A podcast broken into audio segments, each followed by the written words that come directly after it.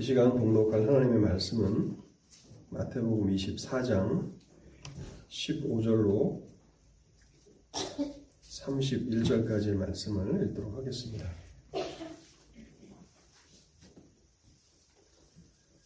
마태복음 24장 15절에서 31절까지의 말씀을 읽겠습니다.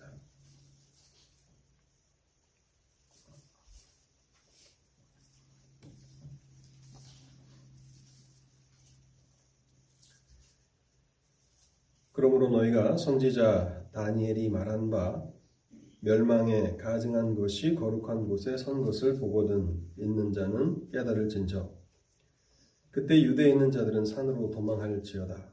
지붕 위에 있는 자는 집 안에 있는 물건을 가지러 내려가지 말며 밭에 있는 자는 겉옷을 가지러 뒤로 돌이키지 말지어다. 그날에는 아이벤 자들과 젖먹이는 자들에게 화가 있으리로다. 너희가 도망하는 일이 겨울에나 안식일에 되지 않도록 기도하라. 이는 그때에 큰 환란이 있겠음이라. 창세로부터 지금까지 이런 환란이 없었고 후에도 없으리라. 그 날들을 감하지 아니하면 모든 육체가 구원을 얻지 못할 것이나 그러나 택하신 자들을 위하여 그 날들을 감하시리라.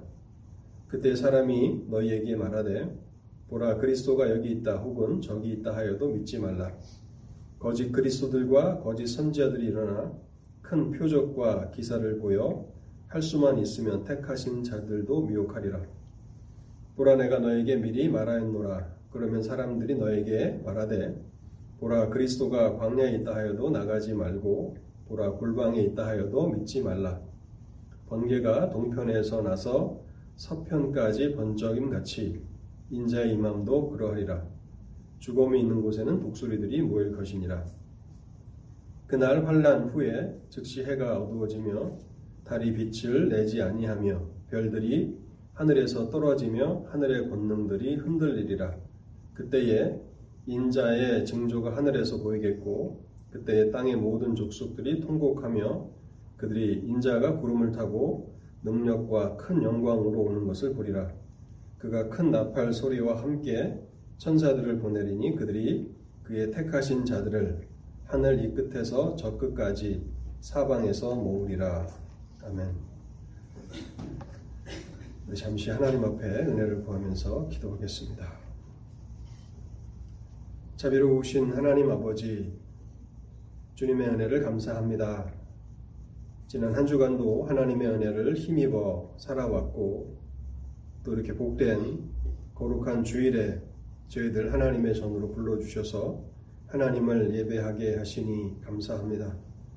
예배하는 저희들의 심령에 은혜를 더하여 주실 때에 저희가 진심으로 또 마음을 다하여 하나님을 예배하는 시간이 되게 하여 주시옵소서. 몸으로는 예배당에 나와 있지만 그러나 마음으로는 세상을 방황하지 않게 하여 주옵소서.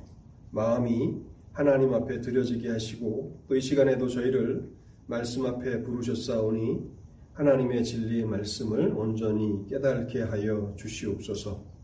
특별히 함께하지 못한 성도들을 기억하여 주시기를 간구합니다.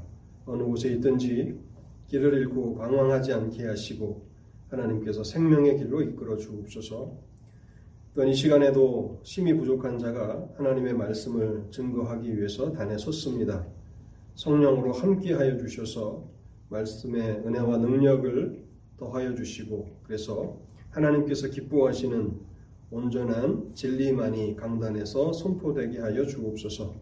이 시간을 주의 성령께 온전히 의탁하올 때에 이 모든 말씀 우리 주님 예수 그리스도의 이름으로 기도하옵나이다. 아멘.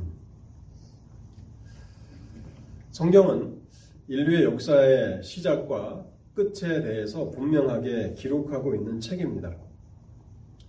특별히 창세기는 인류의 역사가 어떻게 시작되었는지를 기록해주고 있습니다.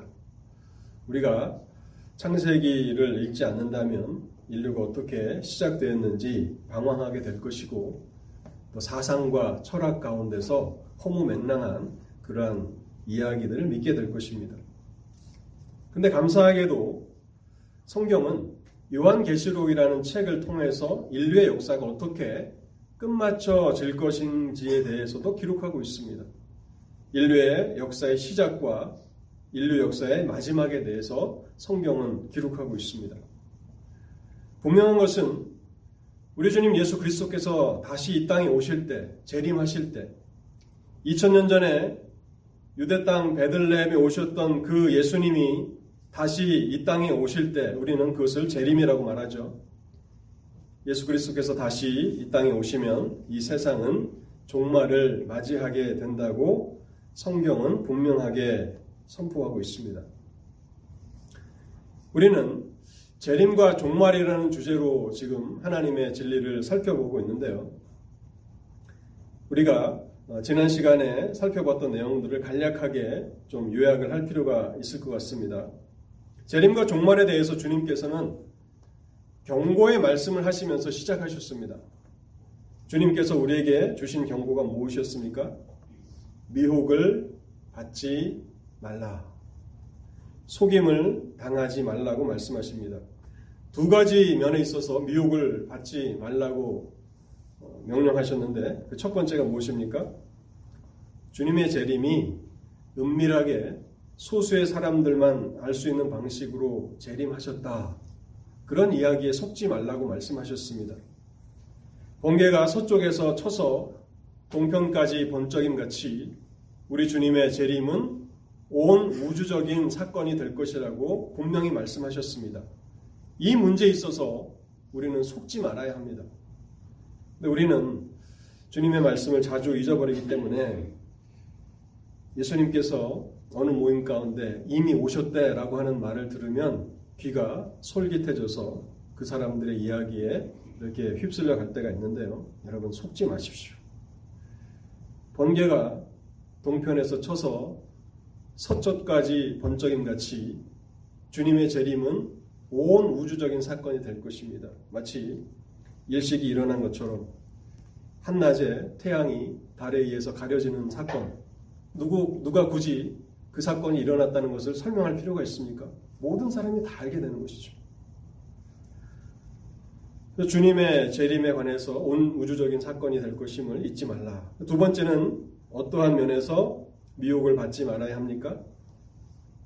주님의 재림의 사건, 주님의 재림의 시간은 누구도 알지 못한다는 것입니다.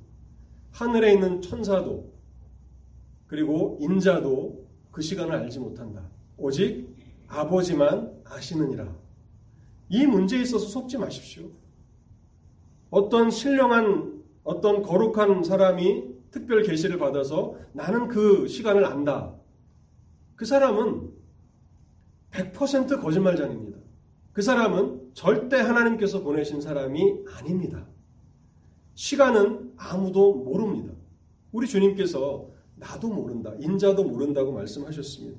그런데 얼마나 많은 사람들이 기독교 역사에 보면 시간을 안다라고 주장하는 사람들에 이끌려서 미혹을 당했는지 지금도 여전히 미혹되고 있는 것이 현실입니다.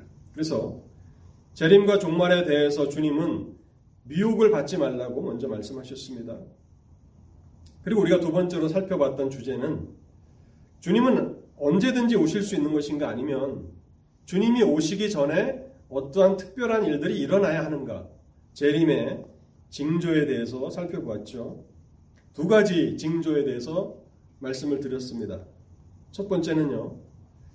복음에 대한 전 세계적인 박해가 있을 것이라고 말씀을 드렸습니다. 나 때문에 그리스도 때문에 너희가 모든 민족에게 미움을 받으리라. 국제적인, 지역적인 그런 박해는 지금도 계속되고 있지만 전 세계적인 기독교에 대한 박해가 있을 것이다.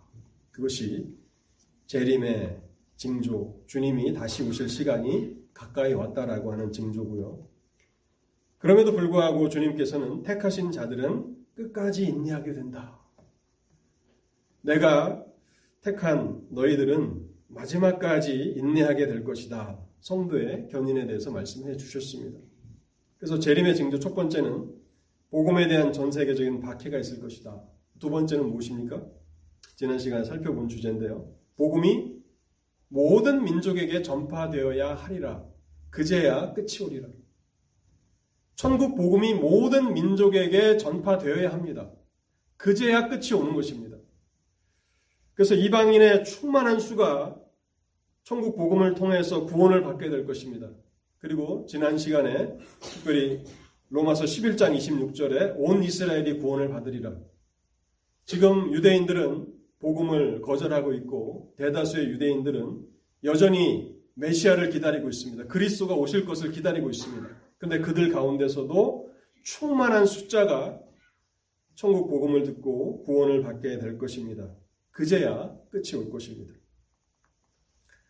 오늘은 이 다니엘서 9장을 어떻게 설교해야 할 것인가, 어떻게 해석해야 할 것인가라는 주제로 말씀을 드리려고 하는데요. 마태복음 24장 15절 우리가 읽은 본문에 보면요.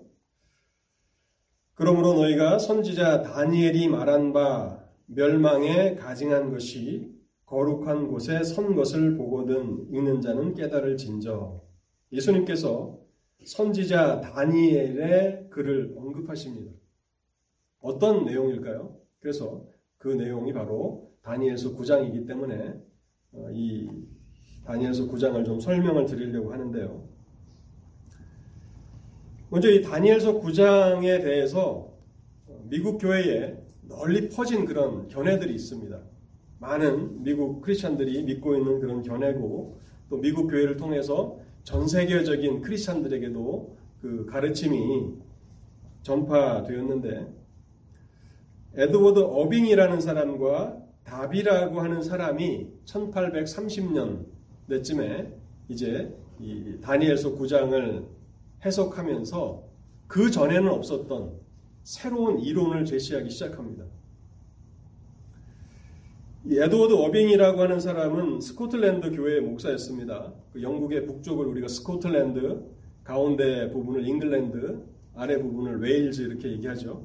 그래서 이 세 지역을 다 영국이라고 하는데 이 북쪽에 있는 스코틀랜드 출신의 목사였던 에드워드 어빙과 또 그와 함께 성경을 연구했던 다비라는 사람이 종말과 재림의 문제를 함께 논의하고 또 그 모임을 확대시켰는데 이 두 사람이 이제 그 모임의 지도자들이 됩니다.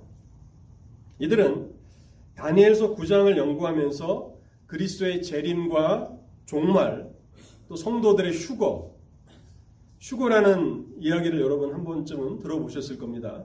성도들이 어느 날 갑자기 공중으로 사라져서 이 땅에는 이제 더 이상 크리스찬들이 남지 않는, 그래서 랩처라고 하죠. 영어로는 랩처라고 하는데 이 휴거, 그리고 천년왕국, 천년왕국에 대해서 한 번쯤은 여러분들이 들어보셨을 것입니다. 그래서 재림과 종말, 성도의 휴거와 천년왕국 등을 다니엘서 9장을 중심으로 해서 자신들의 견해를 확립하게 되고요. 근데 왜 이 사람들의 견해가 이렇게 널리 퍼지게 되었는가? 거기에는 복음 전도자 무디의 영향력이 상당히 컸다고 할 수 있을 것입니다.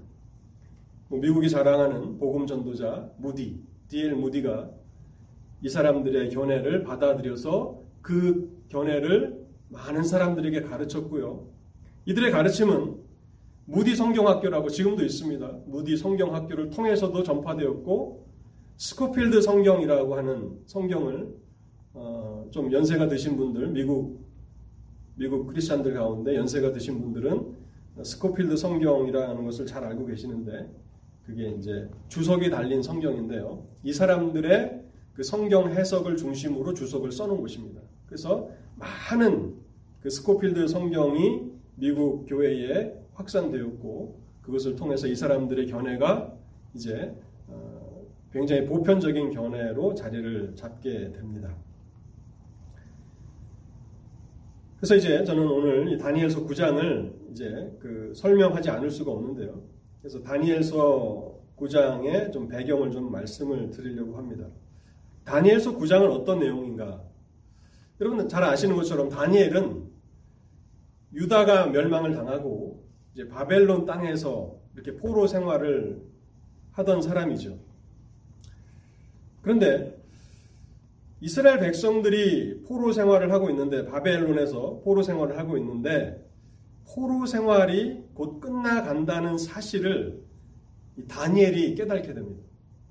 우리는 예레미야서를 통해서 구약 성경을 부지런히 읽으니까 예레미야를 통해서 많은 선지자들을 통해서 하나님께서 유다를 심판하시지만 영원히 버리시는 것은 아니고 70년 후에 이스라엘로 다시 돌아올 것이라는 사실을 알고 있죠. 근데 막상 그 유다의 멸망과 바벨론 포로를 경험하는 이스라엘 백성들은 모르고 있는 사람들이 참 많이 있었던 것 같아요. 그래서 다니엘서 9장 1절과 2절에 보면 다니엘이 자신이 깨달은 것을 이렇게 기록합니다. 메대 족속 아하수에로의 아들 다리오가 갈대아 나라 왕으로 세움을 입던 원년 곧 그 통치 원년에 나 다니엘이 서책으로 말미암아 여호와의 말씀이 선지자 예레미야에게 임하여 고하신 그 연수를 깨달았나니 곧 예루살렘의 황무함이 70년 만에 마치리라 하신 것이니라. 다니엘에게는 이것이 너무나 큰 사건이었던 것이죠. 하나님이 범죄한 이스라엘을 영원히 버리셨다고 생각했는데 이미 예레미야를 통해서 유다가 멸망할 것이고 멸망하나 70년 만에 다시 이스라엘이 회복될 것이라고 하는 그 말씀을 깨닫게 된 거예요. 근데 중요한 사실은 이것을 어떤 방식으로 깨닫게 된 것입니까? 어떤 천사의 계시가 아니라 나 다니엘이 서책으로 말미암아. 여기 서책은 성경을 말하는 것입니다. 구약 성경을 읽는 가운데 선지자 예레미야의 글을 읽었던 것 같아요. 그러면서 예루살렘의 황무함이 70년 만에 마치리라. 다니엘도 하나님의 계시를 받은 사람이지만 그도 부지런히 성경을 연구했던 사람임을 우리는 알게 됩니다. 그리고 성경을 통해서 깨닫게 된 그 진리로 말미암아 다니엘은 이제 금식을 결심하고 하나님 앞에 기도하기 시작합니다.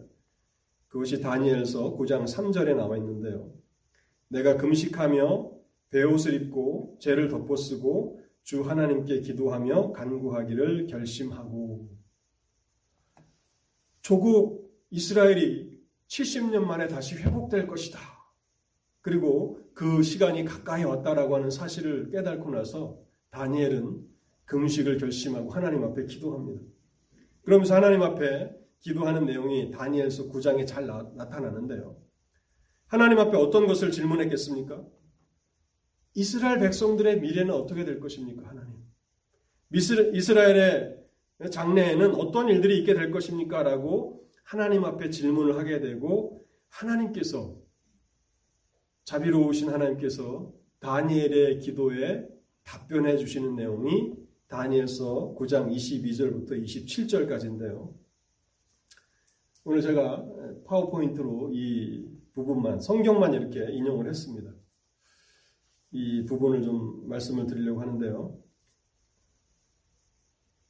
제가 24절부터 좀 읽어보겠습니다.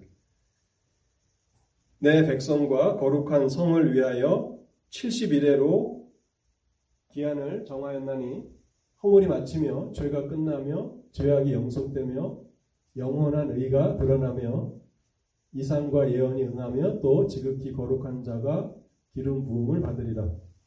볼륨 업 플리즈.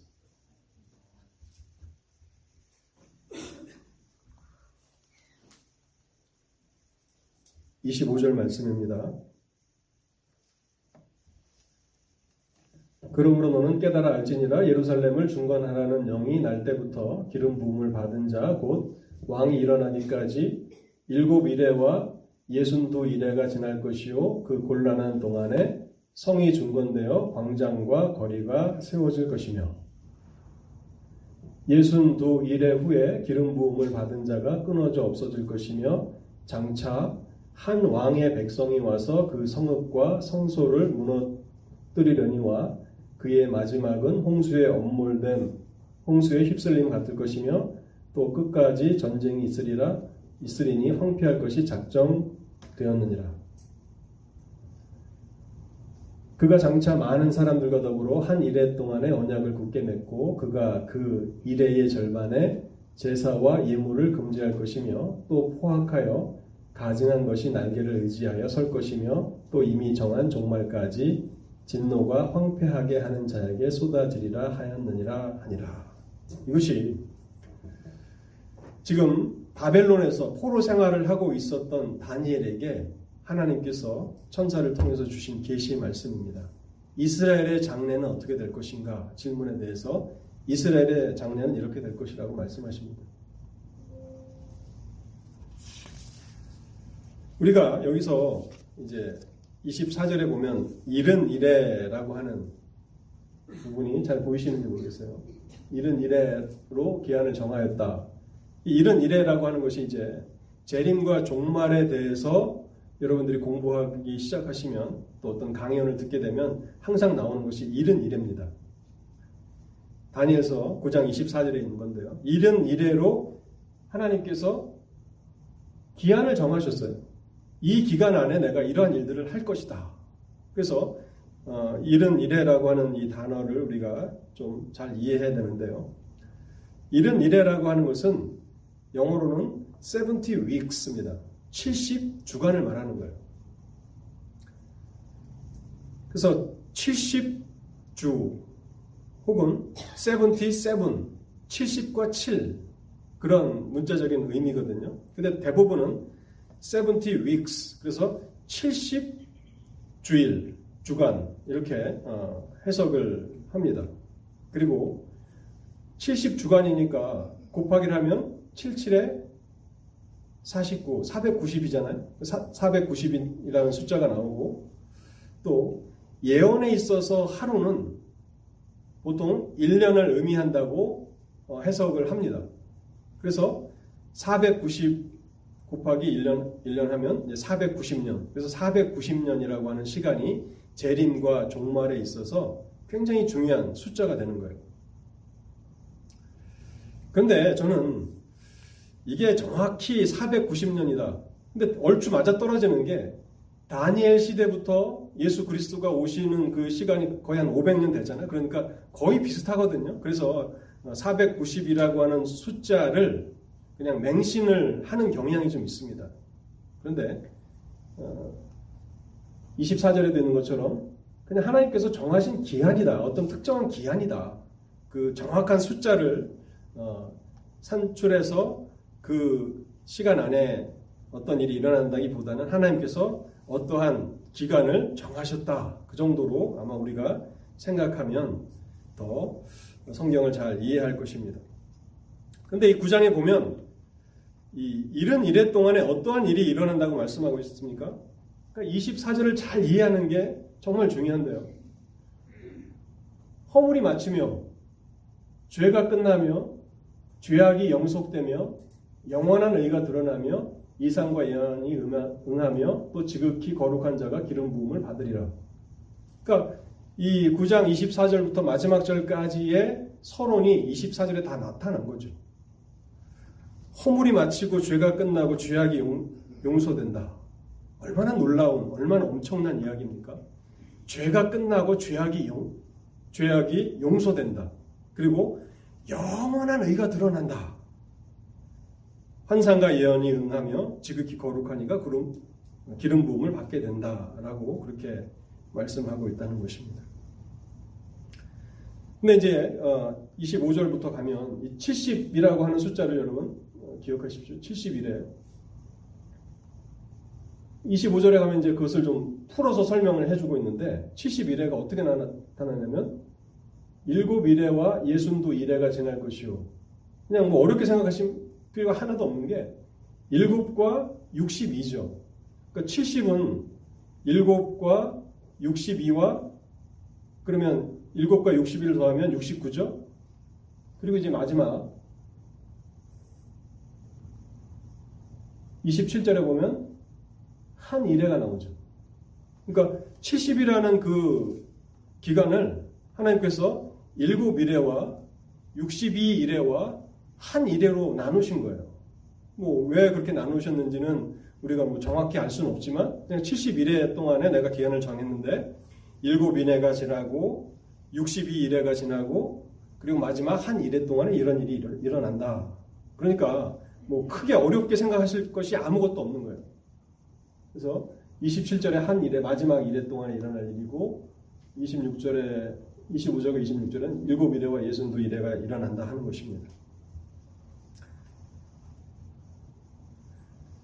그래서 이제 조금 더 살펴보면 이 일이 어떻게 진행되는가. 25절에 보면 예루살렘을 중건하라는 영이 날 때부터, 예루살렘을 중건하라는 영이 날 때부터, 이거는 구약 성경을 좀 읽어보신 분들은 어떤 때인지를 다 아실 겁니다.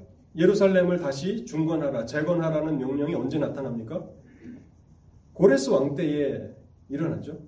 그러니까 에스라와 느헤미야를 최소 한 번이라도 읽어보신 분들은 페르시아 왕 고레스가 이스라엘 백성들에게 이제 너희는 이 땅에서 포로 생활을 하지 말고 너희 고국 땅으로 돌아가라. 가서 예루살렘으로 돌아가서 거기서 너희들이 섬기는 하나님 앞에 성전을 다시 짓고 예루살렘 성도 다시 건축하라 하는 명령을 내리지 않습니까? 그 명령을 말하는 것입니다. 예루살렘을 중건하라는 영이 날 때부터 기름 부음을 받은 자고, 묘사를 보면 이분은 기름 부음을 받은 자인데 왕이시래요. 우리가 상식적인 성경의 상식을 가진 그러한 그 상식을 바탕으로 해서 해석한다면 이분이 누구십니까? 예수 그리스도시죠. 기름 부음을 받는다라고 하는 이 말은 그리스도라는 말과 같은 말입니다. 그리스도. 기름 부음을 받으신 이 그리스도인데 그분은 곧 왕이시래요. 그러니까 그분은 메시아이시면서 그분이 또 왕이시잖아요. 그렇죠? 요한계시록 보면 그리스도가 만왕의 왕이시다. 그분이 일어나기까지 7일에와 62일에가 지날 것이라. 그동안에 이제 어떤 일이 있습니까? 곤란한 동안에 성이 중건되고 광장과 거리가 세워질 것이라. 하나님께서 말씀하신 대로 유다가 멸망하기도 전에 하나님께서는 예레미야를 통해서 70년 동안 내가 이스라엘 백성들을 단련할 텐데 그 이후에 다시 성과 또 성전이 건축되리라. 우리는 에스라와 느헤미야 이 성경을 통해서 이 일이 어떻게 이루어지는지 잘 보게 됩니다.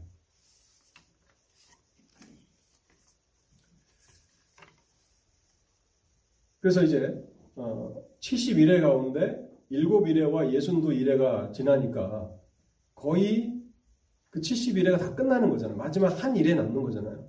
그러니까 이 기간에 이제 그리스도께서 일어나시고 또 그동안에 성과 또 성전이 재건되고, 25절에 보면 62일에 후에 거의 이제 70일이가 끝나는 거잖아요. 한 일에 남는 62일에 후에 기름 부음 받은 자가 끊어져 없어질 것이며, 이것은 어떤 내용을 여러분 의미한다고 생각하십니까? 기름 부음을 받으신 분이 없어진다.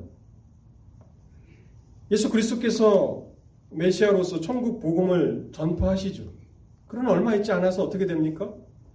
그분이 고난을 받으시고 십자가에서 죽임을 당하시잖아요. 너무 생생한 그런 예언이지 않습니까? 62일에 후에 기름 부음을 받은 자가 끊어져 없어질 것이며, 그분은 하나님이 보내신 메시아 그리스도이십니다. 곧 그분은 왕이시죠. 그분이 이제 세움을 받아서 천국 복음을 선포하고 하나님 나라를 출발을 하시는데 그분이 곧 또 끊어져 없어질 것이라. 만왕의 왕이신 그분이 십자가에서 고난을 받고 죽으실 것을 예언하는 것이죠. 그리고 나서 그 성읍과 성소를 무너뜨리려니와, 장차 한 왕의 백성이 와서 그 성읍과 성소를 무너뜨리려니와. 여러분, 우리는 상식적으로 AD 70년에 예루살렘에 어떤 일이 일어났는지를 잘 알고 있잖아요. 어떤 일이 일어났습니까? 로마의 디도 장군이 와서 예루살렘을 그냥 완전히 초토화시켰죠. 그 역사가들의 그 기록에 의하면 그 전에도 이와 같은 황폐함이 없을 정도로 그렇게 잔인하고 잔인무도한 그런 방식으로 예루살렘이 멸망을 당했다라고 기록을 하고 있는 것입니다. 이것은 그래서 예수 그리스도께서 오실 것이다. 바벨론 포로에서 이스라엘이 다시 본국으로 돌아가서 성전과 성을 다시 건축할 것이고, 그리고 70일에가 거의 끝날 때쯤 기름 부음을 받으신 그 왕이 오실 것이다. 그리고 그분이 세움을 받으시지만 곧 그분이 고난을 받으시고 죽으실 것이다 라고 하는 그러한 메시지가 되는데요. 근데 문제는 이제 1930년도에 등장한 이 어빙과 다비에 의하면 26절과 27절은 아직 일어나지 않은 먼 미래의 사건이라고 이렇게 해석을 한다는 것입니다. 27절도 좀 보겠습니다. 27절을 보면 그가 장차 많은 사람들과 더불어 한 이레 동안에 언약을 굳게 맺고 그가 그 이레의 절반에 제사와 예물을 금지할 것이며, 그러니까 1830년 이전에 그 전통적인 개신교의 해석은 27절의 해석은 무엇인가 하면 이제 마지막 주님의 그 공생애는 짧았잖아요.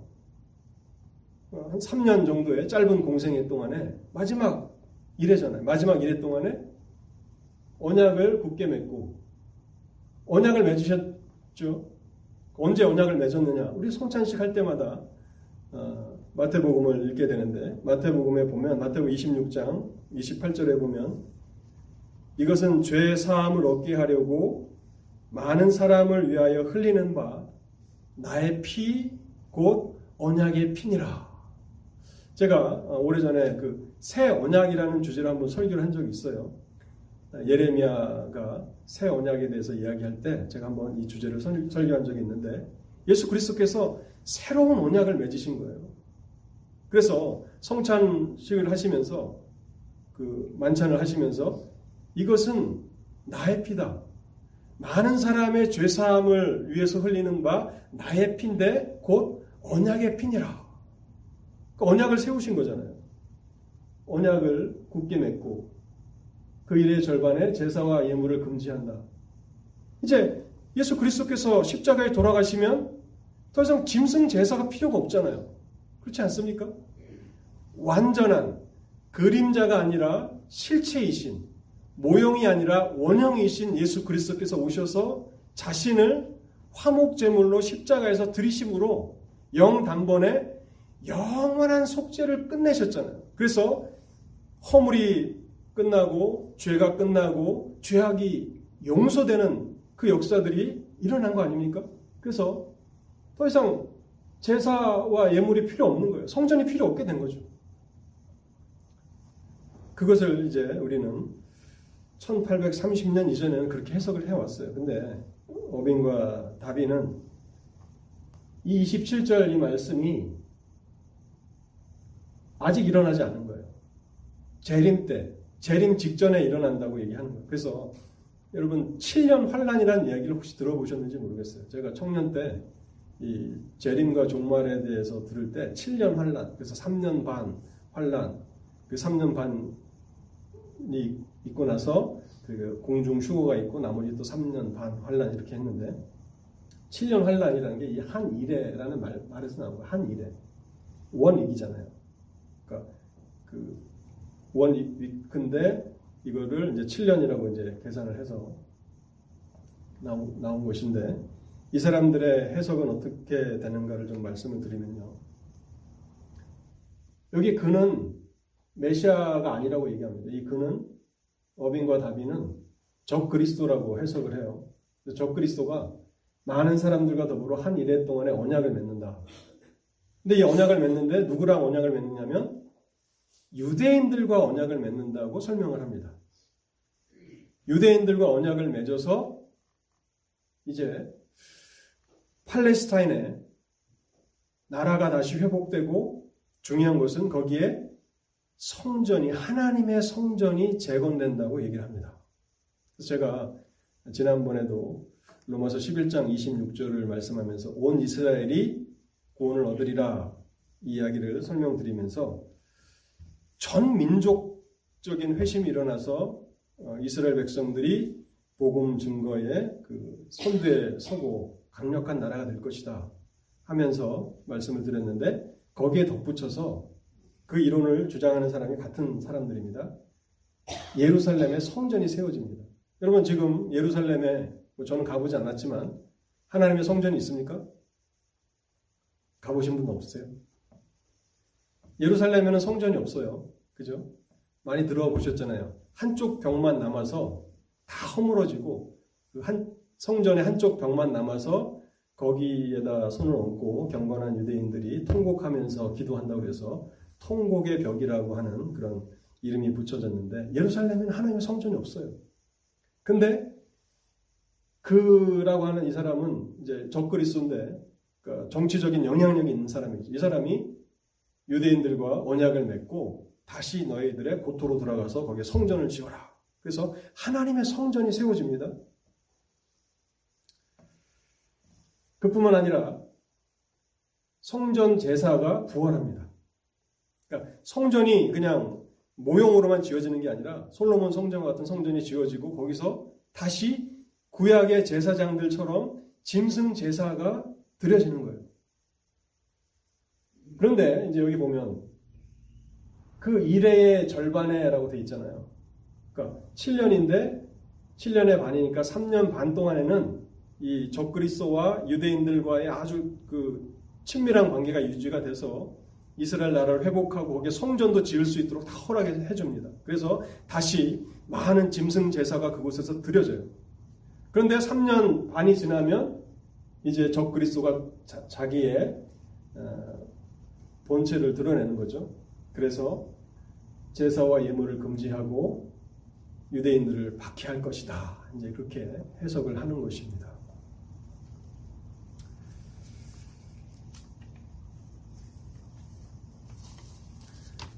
근데 이 어빙과 다비의 성경 해석이 여전히 미국 크리스찬들 가운데 많은 분들이 믿고 있는 것이고, 그래서 요한계시록을 해석할 때 다니엘서 9장 27절 이 부분을 예수 그리스도의 초림 때에 이루어진 사건이 아니라 앞으로 장차 이루어질 사건이라고 이렇게 설명을 합니다. 물론 제가 말하는 이 견해가 100% 맞고 어빙과 다비의 해석이 100% 그러다라고 말할 수는 없어요.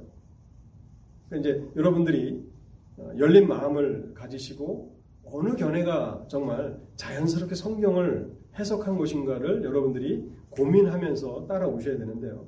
근데 제가 어빙과 다비의 해석을 받아들일 수 없는 두 가지 이유를 말씀을 좀 드리면요.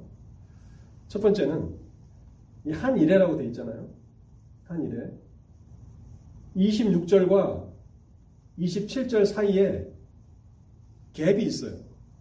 26절까지는 그리스도께서 성취하신 일이라고 이렇게 어느 정도 받아들이는데, 27절에는 그러니까 70이레와 7이레와 62이레가 지나고 그 다음 바로 이제 한 이레잖아요. 요 사이에 69이레와 마지막 한 이레 사이에 가로가 있어요. 왜 가로가 존재해야 하는가?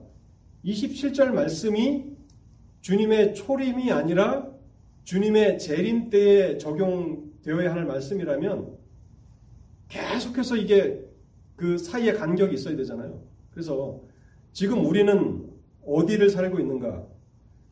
7이레와 62이레가 지났다 얘기를 합니다. 그리고 괄호가 있어요. 우리는 괄호 시대에 살고 있는 거예요. 그리고 마지막 7년 한 이레는 아직 오지 않은 것입니다. 이것을 이제 간격 이론, 갭 띠오리라고 얘기를 합니다. 근데 벌써 예수 그리스도께서 오셔서 허물이 마치고 죄가 끝나고 죄악이 용서되고 영원한 의가 드러난 이후에 얼마의 시간이 흘렀습니까? 2000년 넘게 흘렀잖아요. 주님이 언제 또 재림하실지 몰라요. 그 간격이 최소 2000년이고 3000년이 될지 4000년이 될지 우리는 모르는 거예요. 그래서 저는 아무리 다니엘서 9장을 읽어봐도 70이레가 지나고 62이레가 지나고 그 다음에 한참을 기다려야 된다. 몇천 년을 기다려서 마지막 한 일에는 나중에 이루어질 것이라고 하는 힌트를 저는 아무 데서나 찾을 수가 없는 거예요. 근데 이 사람들은 초림과 재림에 대한 말씀을 다니엘서 9장을 통해서 확립시키기 위해서 갭, 가로라고 하는 이 갭을 만들어낸 거예요. 저는 이거는 성경을 이성을 가지고 해석한 것이라기보다는 자신들의 이론을 억지로 끼워 맞추기 위해서 이렇게 무리한 주장을 하고 있는 것이 아닌가. 물론 다시 한번 말씀드리지만 이 이론을 뭐 이미 아신 분도 있고 또 이 이론을 믿는다고 해서 우리의 구원의 그 상태가 이 이론을 믿으면 구원받고 저 이론을 믿으면 뭐 구원을 못 받고 그런 것은 아닙니다. 그렇지만 우리가 성경을 해석하는 사람으로서 정말 정직한 마음으로 성경을 해석해 볼 때에 그 갭이라는 거 가운데 70일에와 62일에가 지나고 이제 마지막 한 일에가 순차적으로 25, 24, 25, 26, 27 이렇게 나오는데 그 가운데 2000년이 넘는 시간이 있고 얼마나 더 그 기간이 길지는 모른다. 그래서 이제 그것을 질문했더니 거기에 대한 답변이 뭐라고 이렇게 했는가 하면 제가 책을 읽어봤는데요. 다니엘서 9장에는 갭이 존재할 수 없다는 말이 없다. 이게 그 사람들의 답변인 거예요. 다니엘서 9장에는 7일에와 62일에 이후에 이제 한 일에 그 사이에 갭이 있는데 다니엘 9장에는 갭이 있으면 안 된다라는 그런 명확한 근거가 없다. 그래서 우리는 그 갭 디오리를 계속 유지하겠다. 근데 그 말을 들을 때 참 무책임하다 하는 생각이 들어요. 뭐 그런 식으로 얘기하면 모든 걸 다 갖다 붙일 수 있죠. 왜? 거기 그거 넣지 말라는 얘기는 없잖아. 이게 성경을 해석하는 사람의 정직한 답변인가라고 하는 한 가지 그런 생각을 들게 됩니다. 그리고 또 이제 두 가지 때문에 제가 이 이론을 저 개인적으로는 받아들이지 않습니다. 뭐 여러분들이 그것을 받아들이실 수도 있고 또 그것을 가르침 받으실 수도 있어요. 그래서 제 이야기를 들어보시고 설득력이 있다면 뭐 제가 믿는 방식을 따라서 종말론을 정립하시면 되는 겁니다. 그러나 나는 내가 처음 어빙과 다비의 이것을 통해서 재림과 종말에 대한 견해를 확립했기 때문에 난 이것을 끝까지 고수한다. 뭐 그렇다고 해서 여러분들의 구원의 상태가 흔들린다고 절대로 말씀드릴 수 없는 그런 부분입니다. 첫 번째는 이제 갭 디오리, 7일에 62일에 다음에 수천 년의 시간이 흘러야 되고 마지막 한 일회가 이제 종말에만 적용이 된다. 저는 그 힌트를 아무리 찾아봐도 다니엘서 9장에는 찾을 수가 없다는 것이고요. 두 번째는 예루살렘 성전이 다시 지어진다고 얘기합니다. 그래서 정치인들이 아직 팔레스타인의 하나님 성전이 안 지어졌잖아. 아직 종말 아니야라고 우스갯소리를 한다니까요. 지금도 해요. 미국의 정치인들은. 왜냐하면 어빙과 다비의 견해를 한 번쯤은 들어본 거죠. 그 적그리스도가 뭐 EU를 대표하는 사람일지 아니면 미국 대통령일지 뭐 아무도 모르지만 정치적인 영향이 있는 사람이라서 예루살렘에 유대인들을 위한 성전을 지을 수 있도록 허락해 주는 거니까. 그래서 모든 유대인들이 다 팔레스타인으로 돌아가고 성전이 지어집니다. 그뿐만 아니라 성전에서 구약시대와 같이 짐승 제사가 다시 드려진다는 거예요. 이 부분은 저는 히브리서를 제가 한번 여러분들과 함께 처음부터 마지막까지 히브리서를 상세하게는 아니지만 계략적으로 히브리서를 제가 설교하지 않았습니까? 우리 주님 예수 그리스도께서 영 단번에 영원한 속죄를 이루셨다는 히브리서와 어떻게 재림 직전에 다시 성전이 건축되고 거기서 짐승의 피 제사가 드려진다는 이 말씀이 공존할 수 있느냐 하는 거예요. 무엇 때문에? 무엇을 위해서? 묻고 싶은 거예요. 거기에 대해서 이제 한 신학자가 그것을 대변하는 신학자가 뭐 성찬신과 같은 것이다 라고 그렇게 답변을 하더라고요. 그때 좀 공색해 보여요. 우리가 무엇을 하든지 먹든지 마시든지 무엇을 하든지 다 하나님의 영광을 위해서 하는 것인데, 예루살렘 팔레스타인 땅에 성전이 다시 지어지고 거기서 소로 양으로 피를 흘려서 제사를 드리면 하나님이 더 영광을 받으십니까? 완전하신 제물이신 예수 그리스도의 십자가에서 만족해 하셨고 그것을 연락하심으로 우리의 죄를 다 사해 주셨는데, 그것이 이제 짐승 제사가 다시 드려진다라고 하는 그 사실 때문에 저는 이 부분을 받아들이기가 힘들다고 말씀을 드리고 싶어요. 그래서 이제 마태복음 24장 15절부터 보면 15절부터 16절까지를 이제 다음 시간에 한번 좀 더 설명을 드리려고 하는데요. 예수님이 15절과 16절을 미래에 대한, 종말에 대한 예언으로, 그러니까 이제 다니엘서를 말씀하시면서 다니엘서를 미래에 대한, 종말에 대한 말씀으로 적용시키셨는가 아니면 자신의 때에 적용시키셨는가를 우리가 알 수 있는데요. 15절에서 이렇게 말합니다. 그러므로 너희가 선지자 다니엘이 말한 바 멸망에 가증한 것이 거룩한 곳에 선 것을 보거든. 지금 다니엘의 글을 언급하시잖아요. 16절에 보면 그때에 유대에 있는 자들은 산으로 도망할지어다. 유대라고 말씀하고 있잖아요.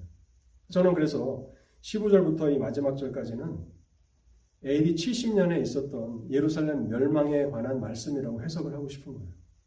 유대에 있는 자들은 산으로 도망할지어다. 물론 이것을 가지고 종말 때에 있을 일이라고 적용해 볼 수는 있어요. 그런데 역사가 요세푸스에 의하면 AD 70년 로마의 디도 장군에 의해서 예루살렘이 황폐하게 되었을 때에 거기에 크리스찬들은 거의 남아있지 않았다고 얘기를 해요. 왜냐하면 주님의 경고의 말씀 때문에 유대에 있는 자들은 다 도망가라. 그래서 주님의 말씀을 믿는 자들은 예루살렘 성 안에 남아있지 않고 이제 전통적인 유대교를 믿는, 예수 그리스도를 향해서 십자가에 못 박으라고 외쳤던 유대인들만 남아서 그들이 멸망을 당했다고 그렇게 기록하고 있는데, 그런 측면에서 보면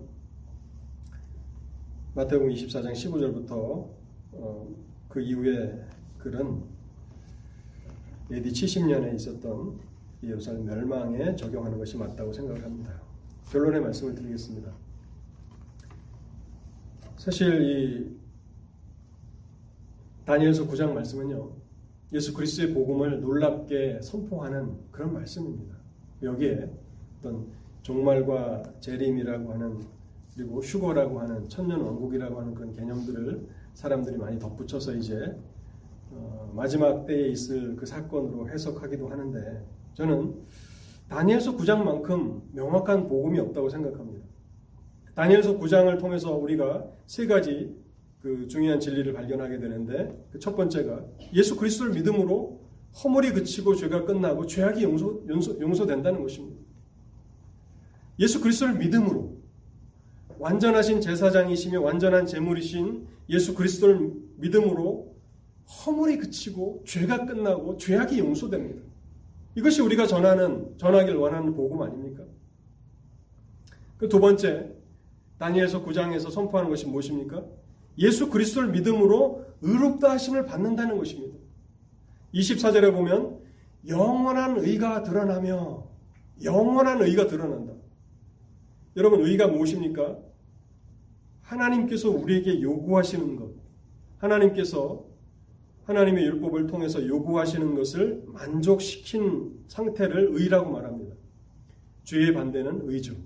그래서 우리가 하나님의 나라 천국에 들어가기 위해서 뭐가 필요합니까? 의가 필요한 것이죠. 네, 복음을 통해서 영원한 의, 하나님의 의, 하나님께서 인정하실 그 의가 드러났다고 말하고 있는 거예요.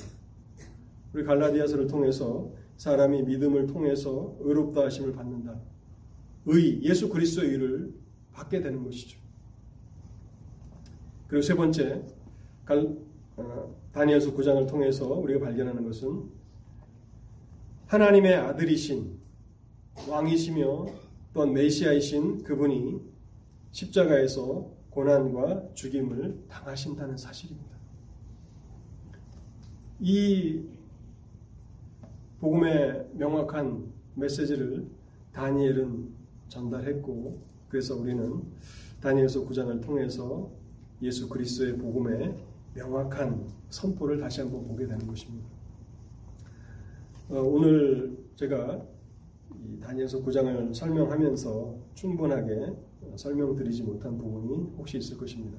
그래서 여러분들이 성경을 읽으시면서 날마다 맥체인 성경의 기표를 따라 성경을 읽으시면서 또 제 설교를 들으시면서 궁금하신 분들이 있을 거예요. 질문 사항이 있으시면 언제든지 저한테 전화나 카톡을 하시면 제가 기쁘게 받을 것 같습니다. 전화해 주시면 목사 바쁜데 시간 빼앗는 거 아닌가? 절대 그렇지 않습니다. 오히려 저는 그것을 즐거워합니다. 그리고 제가 즉시로 답변을 못할 그런 주제도 있을 거예요. 그럼 제가 그것을 잘 공부해서 여러분들께 알려드릴 테니까, 혹시 오늘 이 설교가 굉장히 많은 거를 그냥 요약적으로 이렇게 전달하다 보니까 충분하게 설명이 됐는지 저 자신도 확신이 없는데, 들으시면서 궁금하신 부분이 있으면 언제든 저에게 연락을 해주시면 제가 또 개인적으로 상세하게 설명을 드리겠습니다. 기도하며 마치겠습니다. 하나님 아버지, 정말 어렵고 힘든 그 포로 생활을 감당하던 다니엘이 그곳에서도 하나님의 말씀을 읽으며 위로를 얻었고, 또 놀라운 두 귀가 번쩍 뜨일 만한 그런 복음의 소식을 깨달고, 이 이스라엘의 치욕이 예루살렘의 황폐함이 70년 만에 맞춰지는구나 라고 하는 사실을 깨달고, 그가 금식을 작정하고 하나님 앞에 기도했던 그 결과, 하나님께서는 다니엘이 생각지도 못했던 더 원대하고 놀라운 복음을 그에게 허락해 주신 것을 생각해 봅니다. 하나님, 정말 성경은 하나님의 영광으로 기록된 책이기 때문에 아무리 지혜가 있는 사람이라 할지라도, 학식이 있는 사람이라 할지라도 하나님의 도우심이 없다면 온전히 해석할 수 없는 것을 바라봅니다. 오늘날 하나님의 교회 안에도 이 종말과 재림과 관련해서 다양한 그런 의견들이 있는데, 하나님 아버지, 저희 심령 가운데 은혜를 주실 때에 마지막 일들에 대해서 저희가 더욱 연구하고자 하는 그런 마음을 허락해 주시고, 그것이 단순히 호기심이 되지 않게 하시고, 하나님의 진리를 사랑하는 마음으로 또 저희의 경건함을 이끌어가는 그런 원동력이 되는 그런 연구가 될 수 있도록 이끌어 주옵소서. 그래서 포로 기간 가운데서도 소망을 가졌던 다니엘과 같이 우리 또한 많은 환난과 어려움 가운데 지날지라도 하나님의 말씀이 소망이 되게 하시고 위로가 되게 하옵소서. 우리 주님 예수 그리스도의 이름으로 기도하옵나이다. 아멘.